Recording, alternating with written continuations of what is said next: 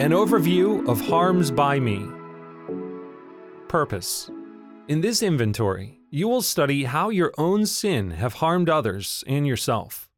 The purpose of this effort is for you to gain an honest perspective of the damage of your sins, your sinful nature's patterns, and the things you idolize, hope for, and protect. It is also an opportunity to better understand the greatness of God's love and mercy toward you, the price that Christ paid to redeem your soul. Use God's standard. Examine your sins using God's standards. Recall from step one that the word for sin in the Bible means a missing of a standard, mark, or goal. In step two, you'll learn that God is holy, so his standard is absolute moral perfection. Obviously, as an imperfect human, you are powerless to live by God's standard in your own strength and miss the mark often, which is why Christ came to rescue you. Although the upcoming verses suggest specific sins to consider, probably the most thorough way to evaluate your harms by me is to inventory the impact of times you have missed the mark for the Great Commandment. The Great Commandment, from Matthew 22, verse 37 to 40 says, And Jesus said to him, you shall love the Lord your God with all your heart, and with all your soul, and with all your mind. This is the great and first commandment. And a second is like it You shall love your neighbor as yourself. On these two commandments depend all the law and the prophets. Key things to consider. Remember, Christ paid for all of your sins at the cross. There is nothing you can list that God doesn't know about and Christ didn't suffer for in order to save your soul. God loves you more than you can understand. God will never reject you as you come to Him in truth. Biblical recovery is a path of freedom from guilt, shame, and harmful behavior. To live free, you must honestly deal with the burden of guilt, shame, and sin that you have carried. List the things you have held in secrecy and trust God with consequences. God wants to heal you completely. If you are stuck on where to begin, Start with events that you feel guilt or shame about. Consider when you have openly rebelled against God, or when you have selfishly hurt someone deeply. List thoughts or attitudes of your heart that have missed the mark, not just sinful actions. Actions are the fruit of the heart. God looks at your heart and mind too. See the Great Commandment. List harms caused by sinful inaction too apathy, laziness, indifference, etc. Loving God and loving your neighbor as yourself is an active process, not a passive one. You may also need to list God, yourself, and institutions in the who what column. Understand God's perspective. Who you are in Christ. You are not condemned, but forgiven by God. Romans 8, verse 1 to 2 says, There is therefore now no condemnation for those who are in Christ Jesus. For the law of the Spirit of life has set you free in Christ Jesus from the law of sin and death. You are saved by grace through faith in Christ. Ephesians 2, verse 8 to 9 says, For by grace you have been saved through faith. And this is not your own doing, it is the gift of God, not a result of works, so that no one may boast. You are an heir of God, made new by the Holy Spirit. Titus 3, verse 3 to 7 says, For we ourselves were once foolish, disobedient, led astray, slaves to various passions and pleasures, passing our days in malice and envy, hated by others and hating one another. But when the goodness and loving kindness of God our Savior appeared, He saved us, not because of works done by us in righteousness, but according to His own mercy, by the washing of regeneration and renewal of the Holy Spirit whom he poured out on us richly through Jesus Christ our Savior, so that being justified by his grace, we might become heirs according to the hope of eternal life. You are God's workmanship, transformed for a divine purpose. Ephesians 2, verse 10 says, For we are his workmanship, created in Christ Jesus for good works, which God prepared beforehand that we should walk in them. God's standard. Galatians 5, verse 19 to 21 says, Now the works of the flesh are evident sexual immorality, impurity, sensuality, idolatry, sorcery, enmity, strife, jealousy, fits of anger, rivalries, dissensions, divisions, envy, drunkenness, orgies, and things like these. I warn you, as I warned you before, that those who do such things will not inherit the kingdom of God. Colossians 3, verse 5 to 10 says, Put to death with Christ, therefore, what is earthly in you sexual immorality, impurity, passion, evil desire, and covetousness, which is idolatry. On account of these, the wrath of God is coming. In these you too once walked, when you were living in them. But now you must put them all away anger, wrath, malice, slander, and obscene talk from your mouth. Do not lie to one another, seeing that you have put off the old self with its practices, and have put on the new self, which is being renewed in knowledge after the image of its Creator. Mark 7, verse 21 to 23 says, For from within, out of the heart of man, comes evil thoughts, sexual immorality, theft, murder, adultery, coveting, wickedness, deceit sensuality, envy, slander, pride, foolishness. All these evil things come from within, and they defile a person. Revelation 2, verse 2 to 4 says, I know your works, your toil, and your patient endurance, and how you cannot bear with those who are evil. I know you are enduring patiently and bearing up for my name's sake, and you have not grown weary. But I have this against you, that you have abandoned the love you had at first. Questions to help you begin your Harms by Me inventory. Use these questions to help start your Harms by Me inventory. Though not all of these questions will be relevant to you, some may jog your memory and help you begin. Revisit them if you get stuck. Review the question list in Appendix C if you are dealing with the pain of abuse. Who have you hurt? Did you cause trouble a lot as a child? Did you destroy property? Did you instigate arguments?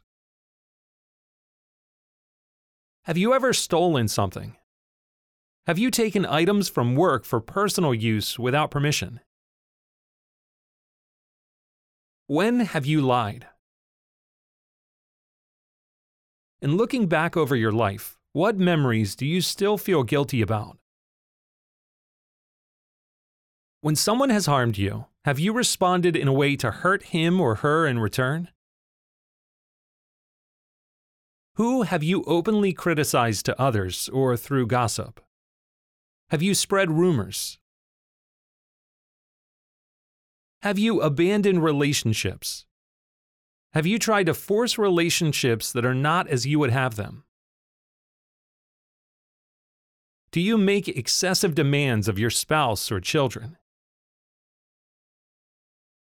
How do you respond when you are angry with your spouse? When he or she is angry with you? Do you allow your extended family or children to come between you and your spouse? Do you put wealth, reputation, or career above family relationships? Above other values in life? Is it difficult for others to please you? Are you often critical of those you love? Have you been unkind or cruel to others in order to make it in business or society? Do you compare yourself to others? How do you act when you feel inferior or superior to someone?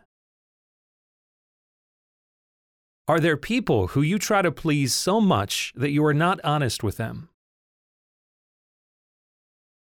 Do you feel that others owe you? How do you respond when you don't get what you deserve? Who have you hurt with your words? Who have you hated in your thoughts? Do you spend time investing in the welfare and happiness of others? Do you recklessly borrow money regardless of your ability to repay? Are you a penny pincher, refusing to support your family properly? Do you judge people who appear to be less fortunate than you? Those who appear more fortunate? What activities or habits have you engaged in that have caused harm to your health? Steps to take as you fill out your inventory worksheet. First, pray. Ask God to bring to mind harms you have done, reveal sinful patterns, and show you His grace. Second, read the scriptures relating to God's standard and the previous questions. Third, begin writing down every instance of harm you have done that comes to mind. First, list the person in the who what column, then the event in the cause column. Leave some space between events, but do not worry about filling out other columns yet. Fourth, once you have listed out all of the harms that you can remember in the who what and the cause columns, fill out the rest of the columns, one harm at a time. Use Appendix B, identifying potential idols, and Appendix D, feelings list, to help you complete these columns. If you are dealing with the pain of abuse, review the inventory examples and questions in Appendix C. Fifth, after you have finished, reread who you are in Christ. Thank God that these sins are in the past and have been nailed to the cross. You are clean, holy, and pure because of Jesus. Harms by me inventory examples. Who, what I harmed. My brother. I caused harm when I took $10 to buy music without asking him. I intended to repay it, but haven't. He hasn't noticed. How I responded. I have kept it a secret. What he doesn't know won't hurt him. I dismiss it as unimportant. Tell myself, I'll get to it someday. And justify my actions because he owes me anyway. My response was selfish, dishonest, fearful, dismissive, judgmental, self righteous. My response valued music, money, peace, my brother's trust and opinion of me. Who, what I harmed. My employees. I caused harm when. I often demand long hours from employees and sacrifices of family time to be successful. I can be overbearing with timelines and demands. I do not trust that anyone will perform to levels of excellence without being pushed.